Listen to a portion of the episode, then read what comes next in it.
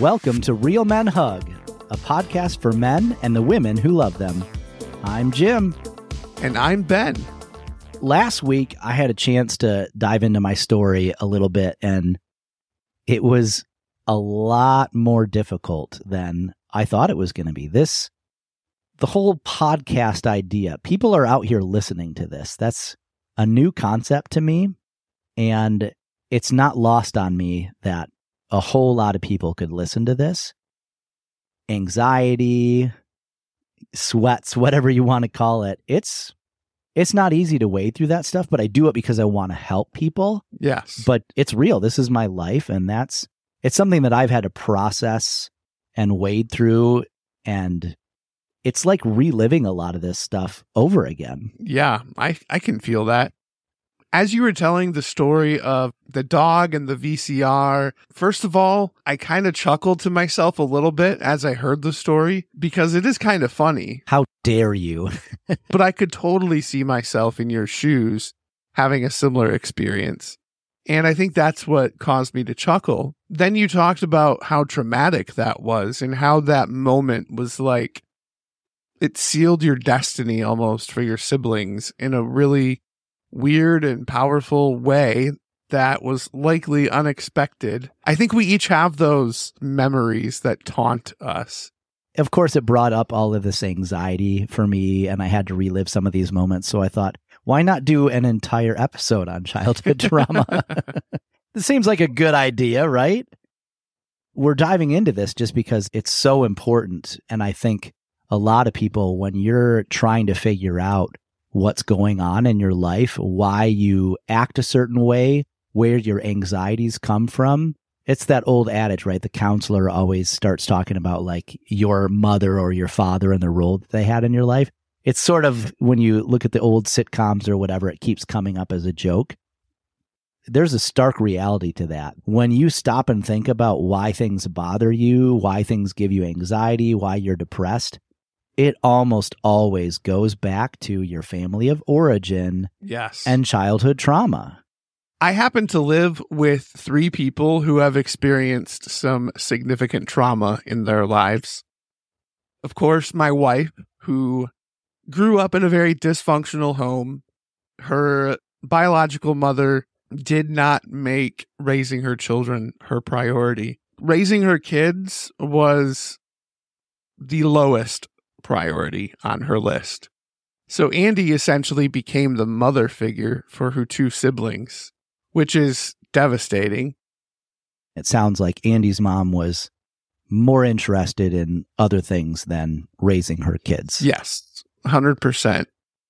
My wife is incredible and has risen above that upbringing, but she didn't have anybody to teach her about finances or to teach her about w- what it means to be an adult. She didn't have anybody to teach her or talk to her on the level that she needed about any subject material. She had to figure it out for herself. So that's my wife. And then I have two kids that we adopted, and they both came from the foster care system, which essentially means their biological parents were unable to be the parental resources that they needed that's probably the most traumatic thing that somebody can go through is that separation from your birth parents, separation from the very woman who birthed you. It's a wound that honestly, I don't think ever truly heals this side of heaven. And that's what my kids walk around with every day. So when we talk about generational trauma, that's my life. I think it's great that you're here, though, Ben, because that is a story that doesn't often get told. I think now is probably a good time to do our disclaimer. If you haven't already guessed, we are going to be diving in a lot of childhood trauma right now. These are tough things to talk about. It's important to say that we've been given permission to tell these stories. We're going to be talking about whether it's a wife or a kid. It's another heavy episode we have gotten deep on our first two episodes. It's just feeling like we're jumping into the deep end. Yeah. Suicidal ideation, divorce, childhood trauma. I think we need to talk about puppies on episode five because things are getting pretty serious around here. I have a dog at home I would love to talk about. Keanu Ruffs is the name of my dog. I named him after Keanu Reeves, and he is the cutest cockapoo on the planet. I love that dog so much. Another suggestion for a lighthearted episode in the future. You like Dungeons and Dragons, correct? I am a D&D nerd, sure am. I even paint the miniatures. Wow. It's even nerdier than I thought it was. Oh, it gets nerdier. I even go to Renaissance fairs and dress up, Ben. You're kidding. Did you know this?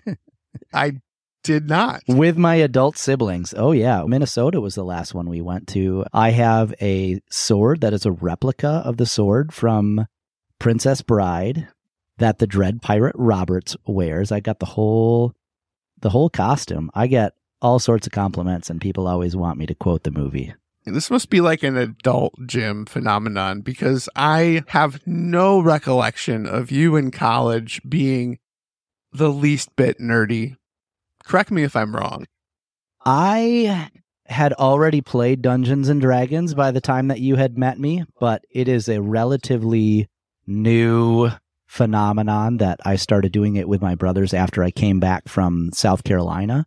Talked about that a little bit in episode two. And actually my my brother who hugged me like a, a stiff board he I think he just realized like I really needed a social Mm, gathering So space. And so he actually decided to host a Dungeons and Dragons thing with my adult brothers. I have three brothers and we meet weekly to bi weekly to sit down and play Dungeons and Dragons together. And it's phenomenal. You talked about unpacking the, the word sensitive. I think nerd is another one too that who Yeah. cares? Like right. if you're having fun playing Dungeons and Dragons, painting miniatures, and going to Renaissance fairs, Have at it. you have to have something that brings you joy and just a hobby. And Yeah. I think there's this, I don't know, I think there's this societal pressure that your hobby has to somehow be productive, but I think it's productive if it's helping your mental health. My wife is very much that way, where her hobbies include baking, cooking, and canning jam, candied jalapenos, things like that. That's what she likes to do, but then she has a product and an end result Mm. of her hobby. But that's Yeah. just, that's honestly part of her childhood trauma, I think, that she feels like she has to be doing something productive. Hearing your comment about her trauma experience, that makes a lot of sense. What's Melissa's story? a huge part of who she is is because of childhood trauma. She is a product of how she was raised. Mm. And so much of who she is, I think, stems from that. And so you can't ignore it when it when it comes to all of that. And really, for me to do the story justice, you can even go a step further, right? When you go back and you look at Melissa's grandparents, I think that shaped Melissa's mom to be the mother that she was, which in turn has now shaped Melissa, Hmm. good and bad, to be the mother that she is. I've seen that in my grandparents as well, both on my side of the family and on Melissa's side of the family, that it seems like there was this different set of priorities, right? The Yeah, sure. kids were to be seen, not heard. Women were supposed to do all of the work. You don't talk about your feelings. You certainly don't talk about money. Hmm. And then that generation is raising this new generation of kids that don't know anything about money or their feelings and right. They have kind of been put on the back burner of life. I love all of my grandparents, present and deceased. Yes. I had fantastic grandparents, love them all. Do you still have living grandparents? I have a living grandparent. My my wife's grandmother is still alive and I actually talk to her most days. That's amazing. Not over the phone. There's a an app called Marco Polo. It's it's kind of like text messaging, only it's video based. So Interesting. you can send a clip of a video and then the person can watch and respond to it at their leisure. Hmm. I love it. It's it's great because I don't always have time to chat necessarily. Right. It's just easy to do when you've got a minute. She lost her husband a few years back and I had seen that she got on Marco Polo and I thought, you know, I'll just send her a nice message and just to say like, Hey, welcome to the platform or whatever. And the response that I got was just so much gratitude just Hmm. for saying hello that I thought to myself, I can't not respond to grandma. What I thought was going to be just this one off thing turned into a near daily conversation that I have with Melissa's grandmother. That is fantastic. The thought of you doing that for Melissa's grandma just makes me smile. Way to go. She makes me smile. She's a great lady. Interestingly, Melissa's grandmother actually grew up with a disability, which I think kind of shaped how she raised her own daughter, Melissa's mom. Sure. Melissa's mom's dad was a truck driver and he was gone all the time. Mom was home but disabled. And so Hmm. so she's grown up with this mentality of grin and bear it. You just have to do things. Don't complain. Get stuff done.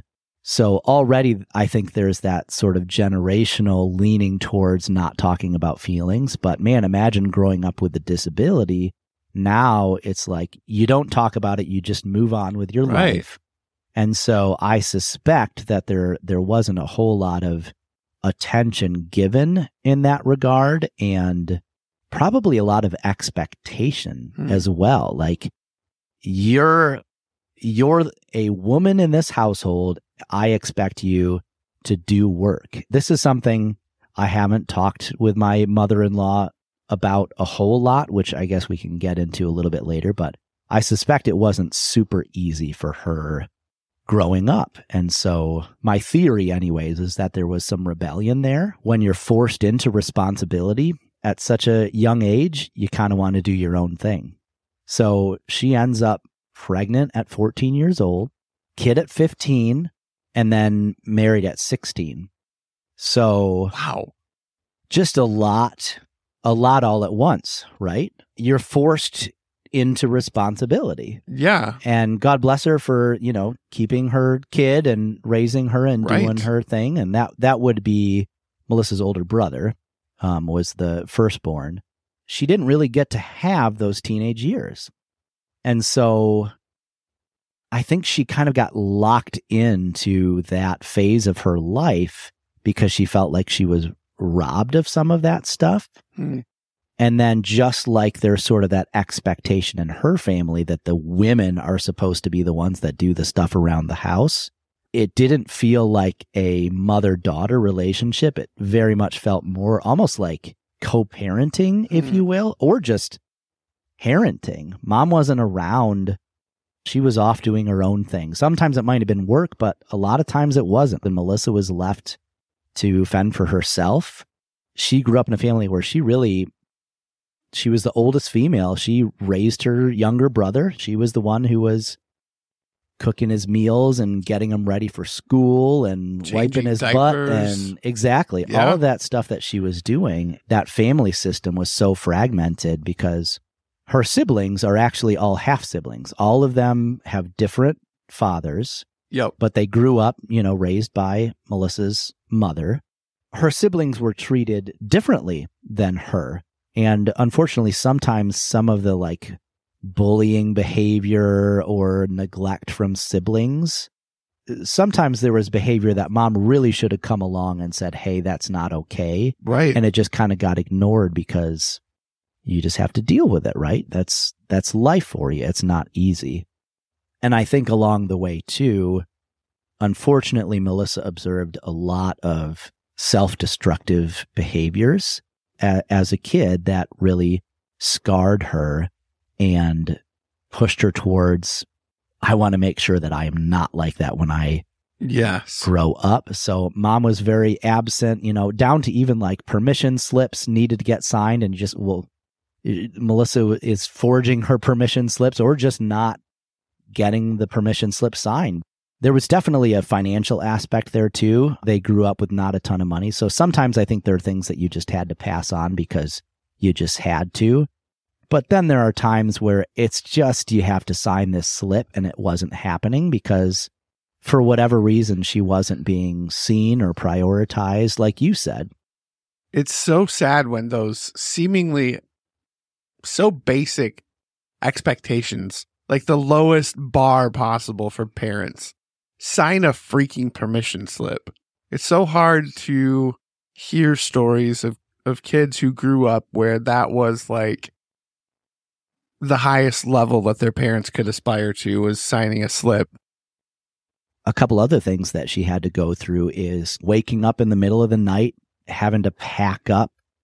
Oh, what, and really? Yep. And like because there was some criminal activity happening or so again, you'll have to forgive that this is Melissa's story and not Yes, mine. From fair. what from what I recall, I believe it was just non-payment for a lease or something like that with the either the boyfriend or maybe it was the husband at the time, and they just they didn't have the money, and so they had to pack up and leave at the middle of the night, and they're in a small car with all the kids and the adults and all the stuff. You know, imagine one of those like old Geo Metro style cars. And actually, Melissa had mentioned she had a bike that got left, and they pack up and they all take the 40 hour car ride or however long it was to Texas and just sort of left everything that you know in the middle of the night.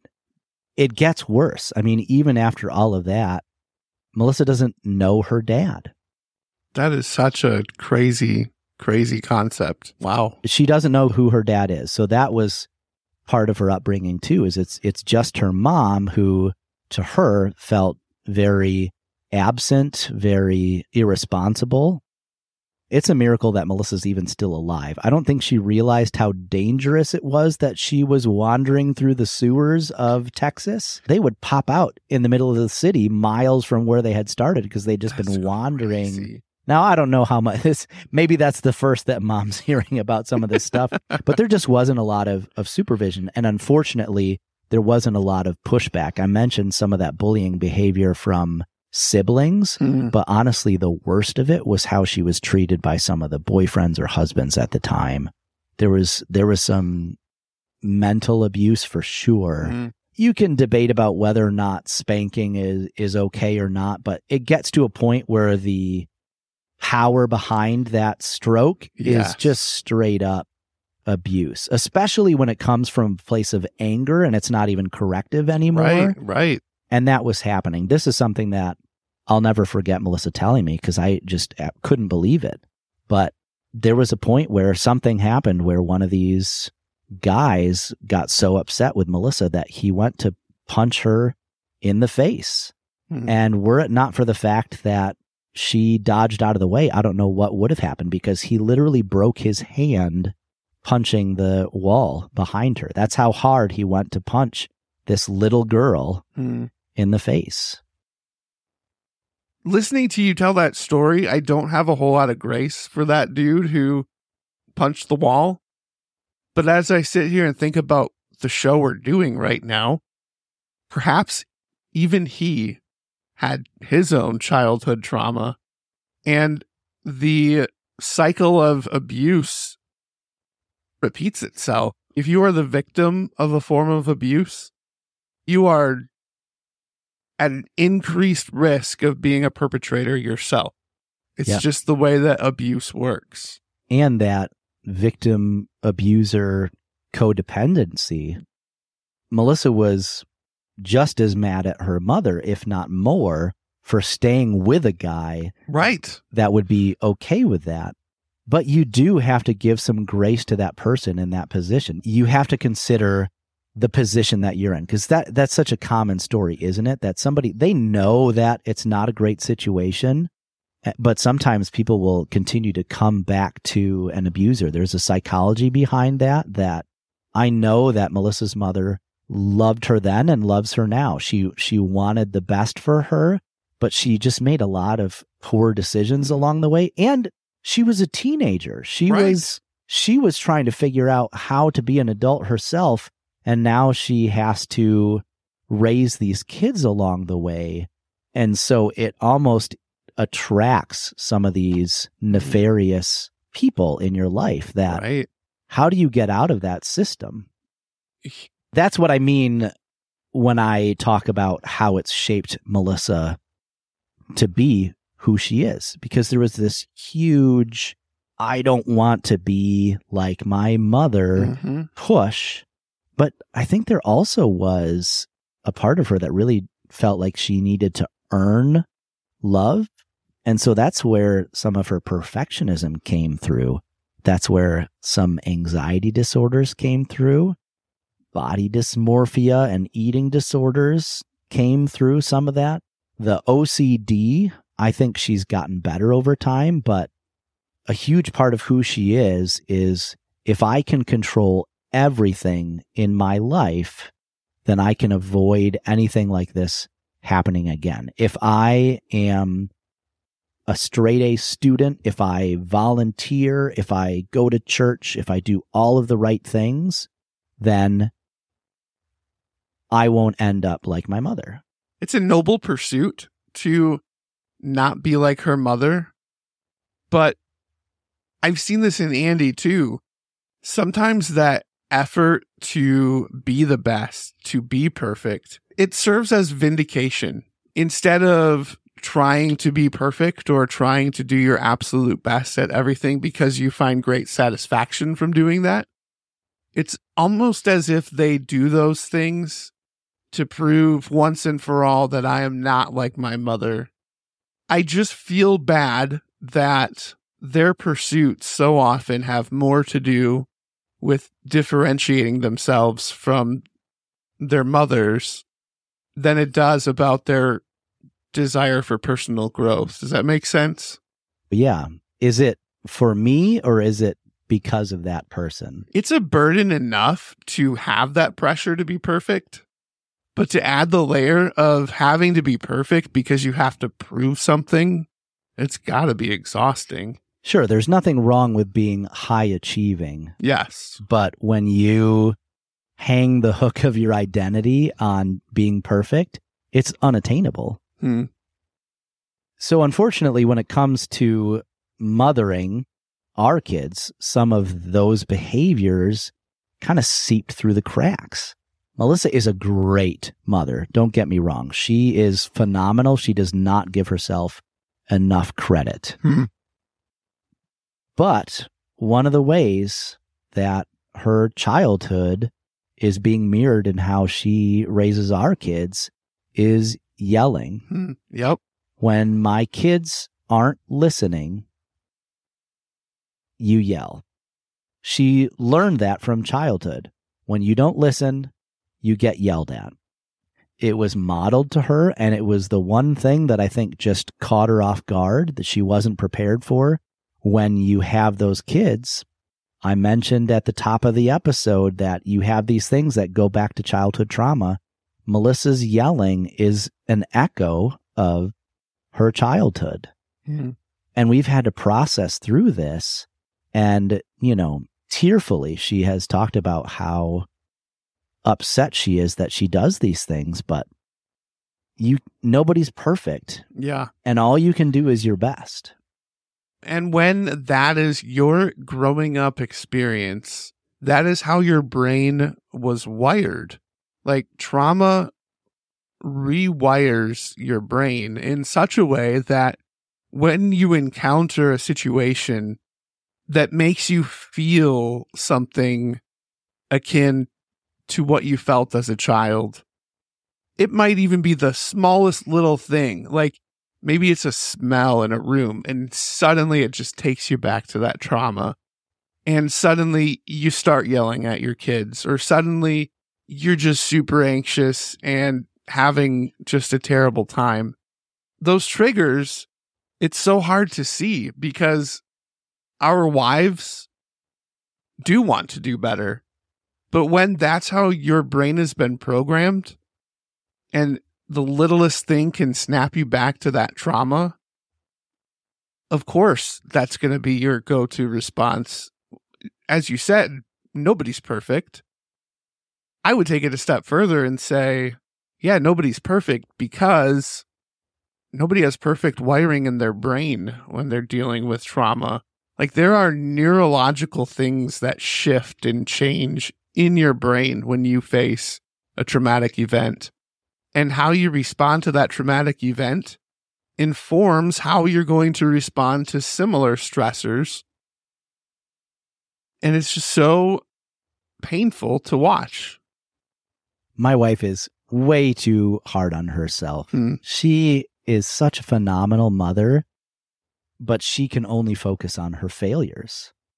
Yes. We do that. All of us do, don't we? You miss all of the victories Mhm. that you have. Our kids have a better childhood than either of us ever did. That's a huge win for you. It's a huge win for your wife. It's a huge win for your kids. They won't have to go through that experience of what you and Melissa had to walk through.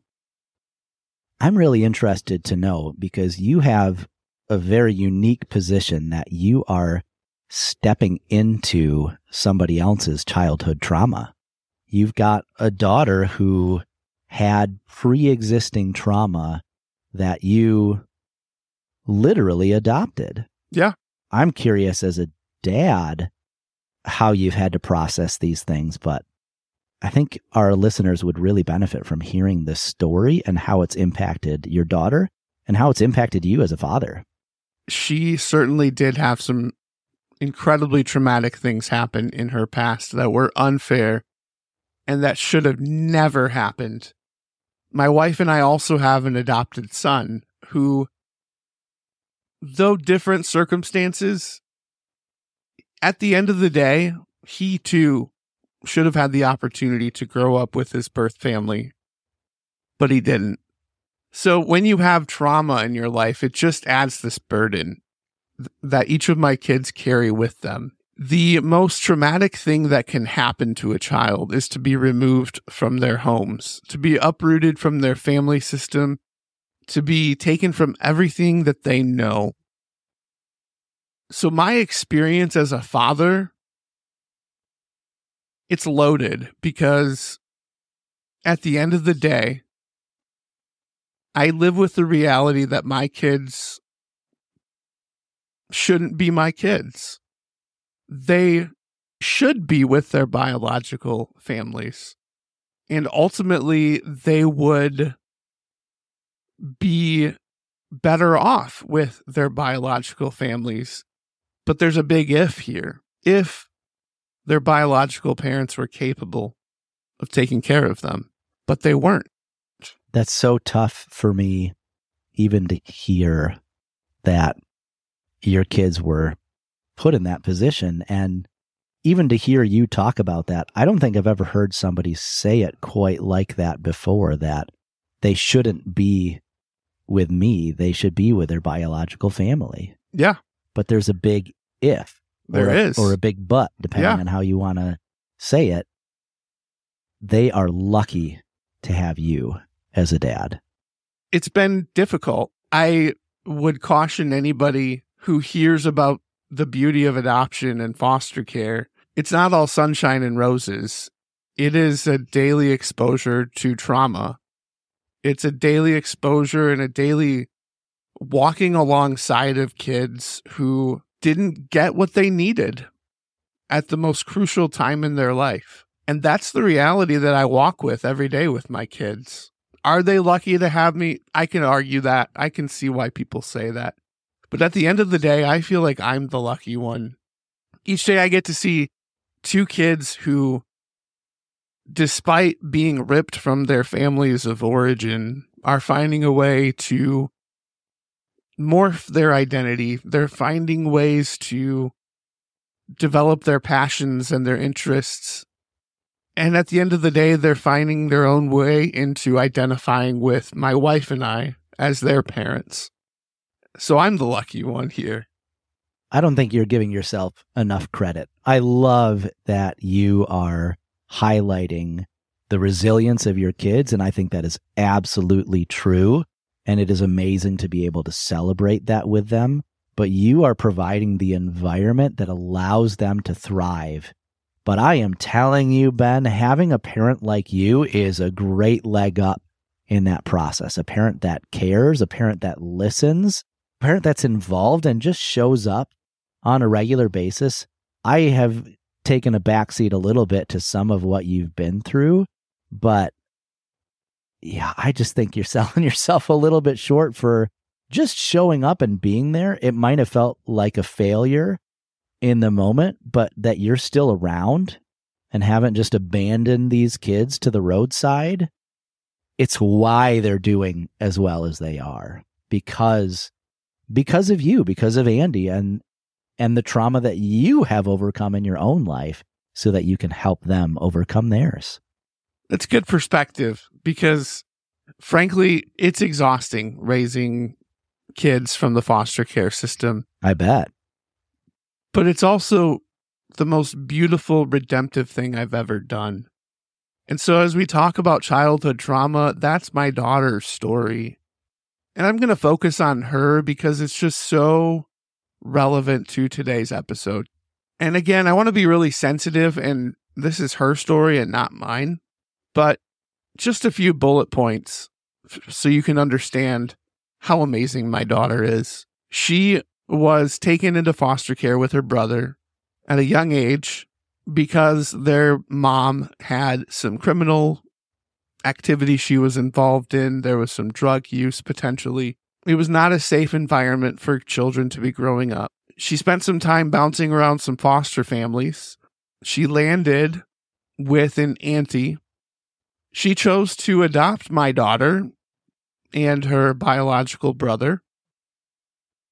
But over time, grew a sense of resentment against my daughter. And that resentment caused this woman to lie and to make up stories about my daughter that were just blatant, outright lies. Lies that really can mess a person up for life. You were talking about punishment. My daughter's auntie, who adopted her, just did terrible things as punishment and things that my daughter is still sorting through and dealing with triggers from. That was her reality. So imagine being in a situation where you are adopted by this person who's like an anti figure to you. You feel like you can breathe at least a little bit. You feel like there's some stability, like you know what to expect, like you're not just bouncing around home to home to home. But then imagine that you, that auntie suddenly starts favoring your brother over you and starts making up lies and all kinds of crazy things and is abusive to you and yet continues to love your brother. And that's my daughter's reality. It was heartbreaking. So my daughter ultimately was not wanted by her auntie. Her auntie reached a point where she had no desire to parent my daughter anymore. And so somehow, through a colossal failure of the justice system, she was able to go to the courts and petition to have her parental rights. Typically, when that happens, you surrender your rights to all children.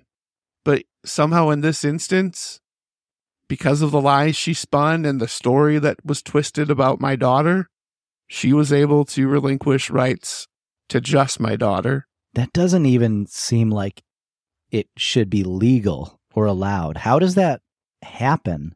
Again, a lot of it has to do with the stories that were spun about things that my daughter apparently did that never happened. She was accused of a level of depravity that would cause the courts to raise an eyebrow and think, "Oh, well, if that's the case, then yeah, that th- this isn't good." So the lies led the court to believe that Auntie was unsafe if she had your daughter in her house. Or that the brother was unsafe. Yeah, absolutely. Unbelievable. And that led to a repeat trauma. My daughter had already experienced this from her birth mom, being ripped from her birth mom. So does she not get to see her brother anymore then? No. He is no longer in Auntie's custody either. And we've been trying to locate him. Last we heard, he's not doing well and he was in a group home. How old were they when this happened? My daughter was eight when she came to us, and her brother, I think, was probably a few years younger. So she has this memory of her five year old brother that she never got to see again because of these lies. Yeah. Talk about childhood trauma. She's got a brother out there that could be within arm's reach that she just can't even find. Because of the trauma she endured and the repeat traumatic separation from the person who's supposed to care about you and be your mother figure, she experienced that pain twice. When that happens, there are so many things that trigger you and set you off. And that's my daughter's story. She had a lot of anger. Again, it's it's her story and not mine to tell, but we've been in places, we've been in courts, we've been in facilities that the majority of parents will never have to enter. We've been those places with our daughter. Did you know that these lies were lies when you started that process of bringing her into your family, or were you blind to that at the time? We had the documentation of the lies that were told, and our caseworkers said, We don't have anything to really justify this or prove that this is accurate, but this is what's on file. They called it a full disclosure meeting. So, yeah, it was brought to our attention that Sure. this was reported, but the source is not reputable. My daughter was eight when she came to us. That's eight years of instability, Yeah. trauma upon trauma upon trauma, rejection, separated. So we've been through it with her. You've talked about your daughter's resilience.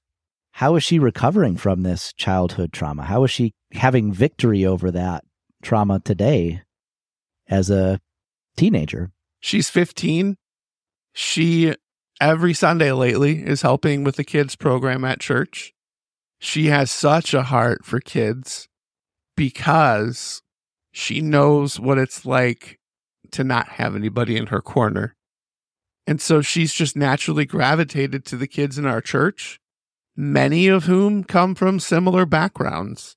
We really felt like we needed to be in a church community that represented her culture. She's black or white. Uh, we wanted to be in a faith community that valued adoption and foster care and made that a priority. And so that's where we started going. And my daughter started getting plugged into the children's ministry and helping out there. And she's like reached almost an assistant director level. It's just crazy to see. Phenomenal. And she does that because she wants kids to know how deeply they are loved and how they're seen and how they do matter. No matter what they experience when they go home, they can come to church on Sundays and my daughter's going to be there to meet them. That's huge. That's amazing. And she also is an incredible dancer, so gifted. Mm. And there's this old 90s worship song uh, one of the lines is dancers who dance upon injustice. And every time I hear that song, I just think of my daughter. Her first eight years were nothing but injustice and trauma. And she dances. She dances on injustice. She has not allowed that trauma and darkness to envelop her she has found ways to cope. She has plugged herself into an incredible dance community. She surrounded herself with amazing people at church. She has opened herself up. She shouldn't have the capacity to open her heart like that because of everything she went through, but she does. It's interesting to me that a big part of her healing process has actually been being vulnerable with other people and helping other people and the church. It's it sounds like am am I wrong? Like it sounds like the church has been a huge part of It her. has been.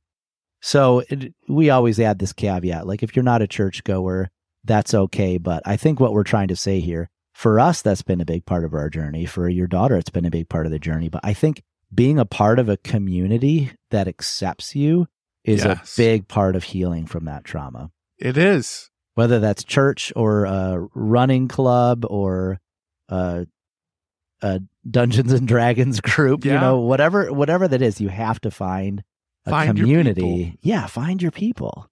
And as I share my daughter's story, I, I think of all the uh, friends that she's made who come from similar backgrounds.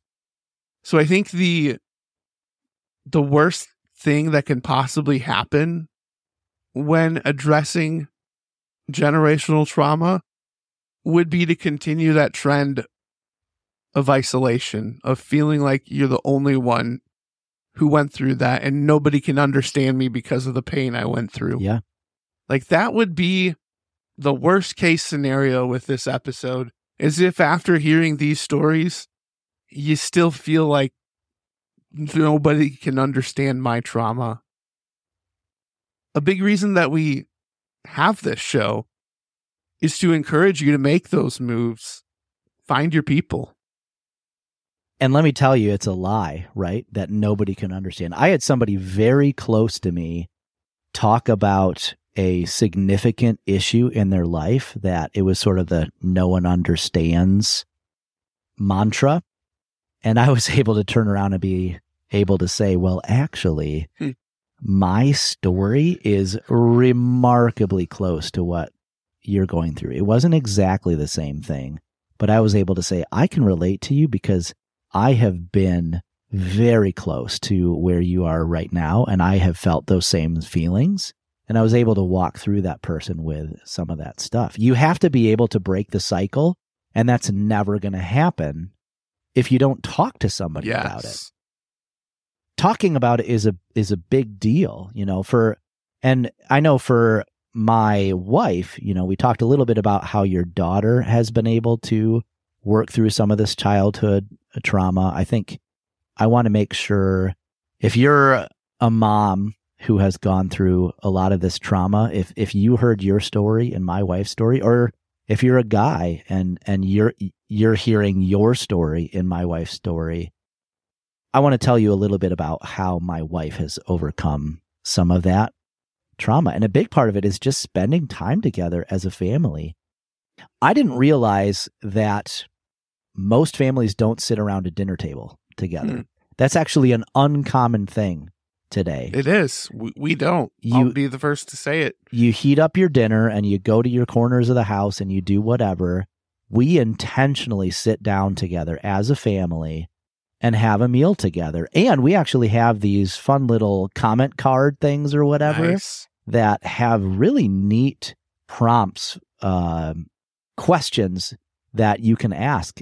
And the kids even enjoy them. Sometimes they're silly. Sometimes they're serious. Sometimes they're really thought provoking in a way that the kids, or sometimes even my wife and I, aren't quite ready for. But that's what I really like about them. We only Absolutely. we only pull one or two cards per meal, but it's a prompt to start talking about things and and we've learned things about our kids that I don't think we would have figured out without these cards. We ask them about their day, we ask them Mhm. about things that they've gone through and it's a great time that we're able to come together as a family and hear about each other's day. For me, saying I love you on a daily basis is a huge thing that you can do. Giving that hug, showing up to those sporting events and choir concerts. And honestly, this is one that I don't think a lot of people think of, but we actually fight in front of our kids. Not all out brawls and yeah, screams, right. but we'll have disagreements in front of the kids. And the kids will say, like, are you guys going to get a divorce or like like I I'm That's trying to so think healthy. I'm trying to think of how they say it, but sort of like uh why are you fighting? Or sometimes they'll mimic one of the abhorrent behaviors Nice. that's coming from the parents.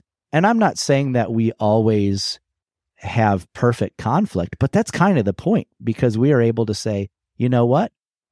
We're having a disagreement on something, but we still love each other. We're trying to work it through and come to a resolution. We don't tiptoe to another room and have a fight about something. Every once in a while, when it's a particularly sensitive Yeah. or something that you have to. It's a boundary, right? yeah. If we're really fired up about it, then we might go into the other room because we don't want to model the the negative, but sometimes it just comes out and I actually think it's a good thing when kids see you fail in conflict as long as you turn around and say, "You know, when I when I said that, I I should have done a better job of listening to your mother." Or now this isn't us, and I'll get into that in a minute, but like I shouldn't have said that to your mom. We actually very intentionally, and I would say without exception, we don't say nasty things to each other just to hurt each other. Yes. That has That's so been like rule one in our marriage. Uh, my wife, she's going to hate that I'm saying this, but when we were dating, that was what was modeled to her growing up is that you just say things to hurt people when you're losing an argument. And so she at least perceived that she was losing the argument. And so she said something just to hurt me. Hmm. And I said, Is that how you're going to talk to me? Which sounds really, I don't know, arrogant or whatever, but that's not how I said it. It was like a almost surprise. Like, does that make sense? It was it not. totally does. Yeah. It was like a, Is that really? Is that how this is going to work? So I hope that doesn't read as like a, How dare you, woman, know your role. it was more of a, Wow, like, I didn't realize you were capable of that. Hmm. Is that how you're going to talk to me? And she just says, No. She said it as a question because she literally was questioning her own worldview. Right. Like, wait oh, a minute. Sure. Why? Wait, you're not supposed to do that?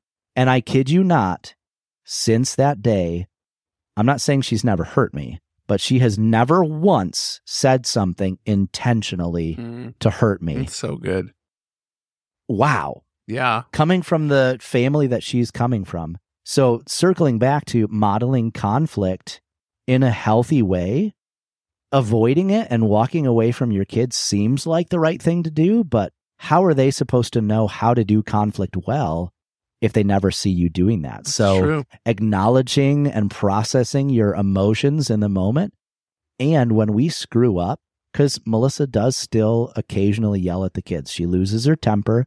She knows she's not supposed to do it. She's working on it and she is oh so much better than she was before. But when she yells, she'll individually come to the kids and she'll say, I'm sorry. That wasn't about you. That was about me. Mhm. I was losing my patience. She might explain the steps along the way where you made it difficult for mom Right. not to yell at you, but that's not an excuse for the behavior. And I think that's almost better than never yelling at all. Yeah. Almost. No, it, it certainly is because it's modeling for your kids. Going back to the comment that one of your kids made when they saw you fighting, are you going to get a divorce? Like, if you don't provide that context and that modeling of how to fight respectfully, then yeah, it's going to create a ton of questions like that. It's going to produce the anxiety of wondering, oh no, I saw my parents fight. That never happens. Are they getting a divorce? It's like you neutralize the situation by just allowing yourself to have those tough conversations in the presence of your kids. Yeah. I think that's awesome. Yeah. And going back to the dinner table, man, I miss I miss those days when we were all actually here at mealtime. that makes a difference, the doesn't thing with teenagers, oh my goodness, like there are so many things in their lives. Driver's training, work, youth group, uh helping out with kids ministry, dance. It's like we have to be in five different places at once as parents of teenagers, it feels like. So we don't have the regularity of being at the table. But man, when it happens, it's so good. We also ironically, or not ironically, depending on how you look at it. We have a, a deck of cards with talking points, and they each have a question on them. So I was walking through your house and I think I saw that same box. I think we're talking about the same thing. You have the teen version, Yep. but it's talking points Yeah. is the name of this card. So Yeah. if you're listening to this and you're curious what Ben and I didn't realize we were both using, Jim, we live parallel lives. these talking point cards are really it's well thought out cards and yeah ben and i both recommend those talking point cards you can find them on amazon i know i imagine they probably have a website too but they do. check Yeah. those out those are a, a neat resource um, when you're around the table or in the living room for your family talking points if you want to be a sponsor for the show contact us at show at realmenhug.com Nice. Another takeaway see a therapist. If you have any sort of trauma in your life, regardless of how big or small it feels to you, get yourself in therapy because it really does make a huge difference. I can't say enough good things about therapy and how it has helped not only my wife overcome her trauma, but it's helped my daughter overcome hers in some pretty huge, significant ways. I've been seeing my therapist for going on four years, and it's essential because, as I shared earlier in the show, my life is anything but orthodox when it comes to parenting. It's loaded every day. We're facing trauma. I need a space where I can deal with that. And it's not even my trauma necessarily that's the cause of my stress. Get yourself a, a counselor, a therapist, a mentor, somebody that you can open up to and talk about your trauma with. It is the way to find healing. Let me add an important caveat as well. If you go to a restaurant and have a terrible experience, Mm, yes. you don't just go keep- back. yeah, don't go back to that restaurant. Or like, say you go and get a massage and you absolutely hated the masseuse, like it was too hard and they weren't listening to you or whatever. Find a different masseuse. It doesn't mean all masseurs are terrible. A lot of people, I think, maybe you already had a bad experience with counseling, or Ben tells you to go to counseling, you go and you have a bad experience. It's because you didn't have the right counselor. Right. It's not It's- because counseling is bad. It's because you need to find a counselor that's a better fit for you. There's some great counselors out there, and there's some bad counselors Yep. out there. There's some great counselors that just aren't your cup of tea that you need to find one that fits well for you. So if it doesn't work out the first time, find a different counselor because it really is transformative to be able to sit down with a counselor and talk through your issues. 100%. I think a support group can be helpful in that process for some people who maybe counseling is just something you don't have the mental capacity to tackle right now.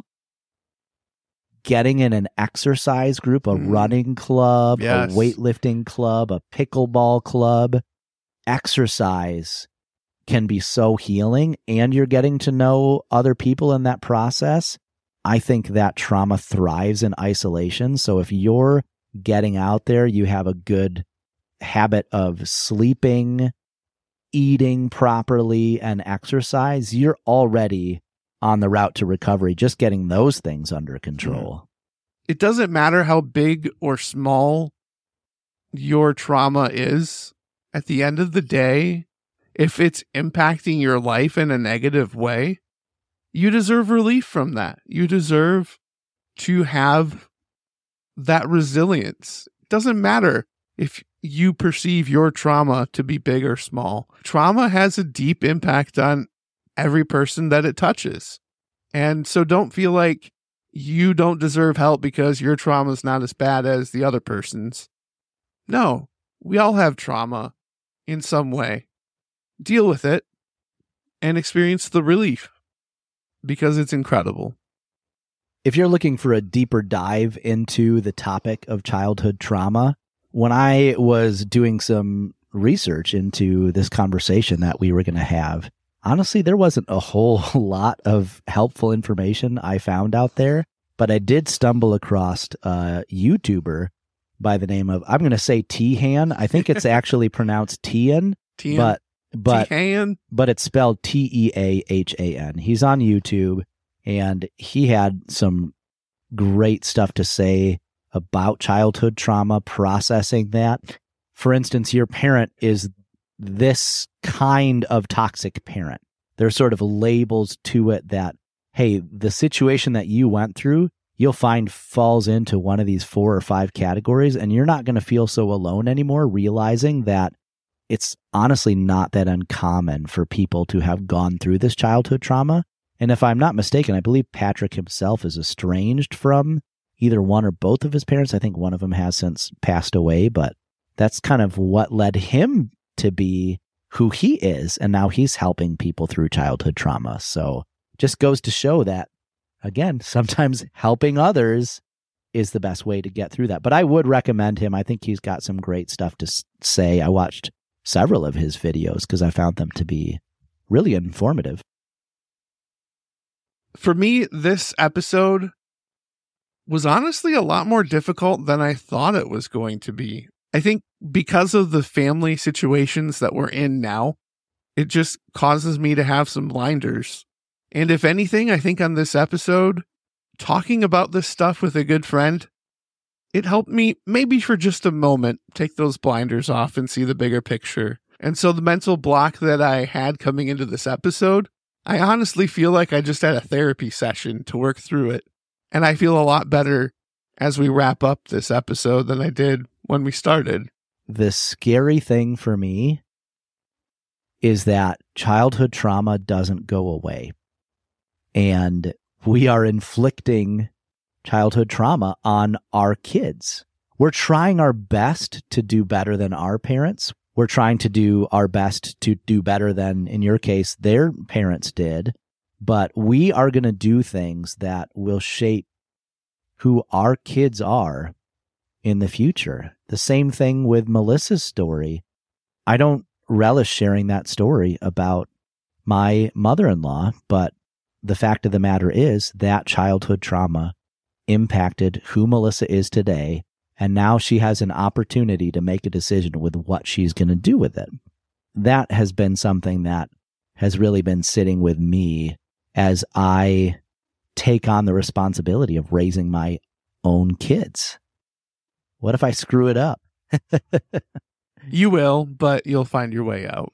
All you can do is your best. You're going to have to forgive yourself for the failures that you will inevitably make and move on from them and, and do your best to, to learn from them.